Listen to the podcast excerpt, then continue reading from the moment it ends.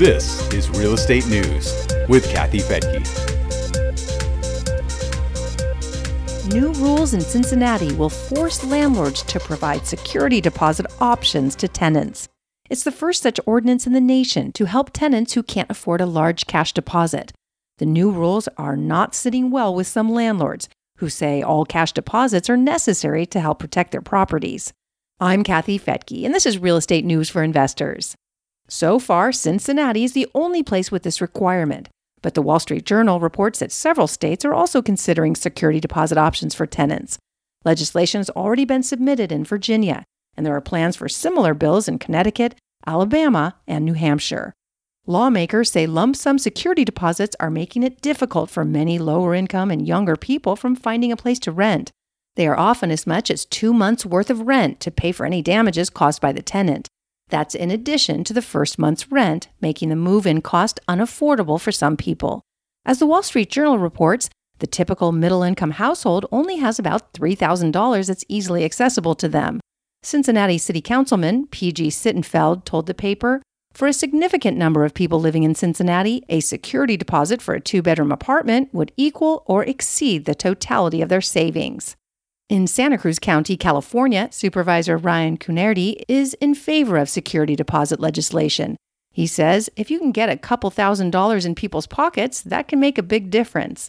The new security deposit ordinance in Cincinnati will allow the tenant to choose the standard cash option or request an alternative, as reported by the Cincinnati Enquirer, the landlord can then pick one of three different options. The first option is rental security insurance. It might cost the tenant $5 a month for the entire time they're renting the unit, but they don't get any of that money back. In that scenario, they'd only be paying the first month's rent plus $5 when they move in. The second option is to make partial payments on the security deposit over a period of six months or longer. And the last option is a discounted security deposit. The Rental Housing Journal reports that as no more than the equivalent of 50% of the first month's rent.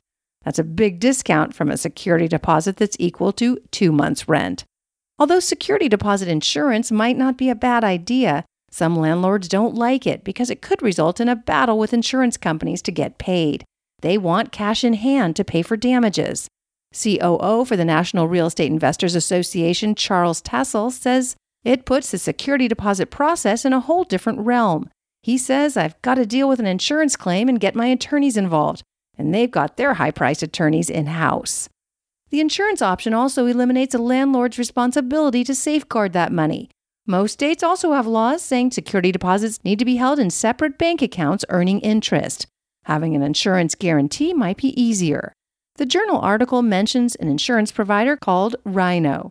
Co founder Ankur Jain says that tenants pay about $5 a month for a $1,000 cash deposit. He says it gives renters more options for how to save money and how to choose to manage their finances. He also feels that the local economy will benefit because of the money that isn't locked up in security deposits.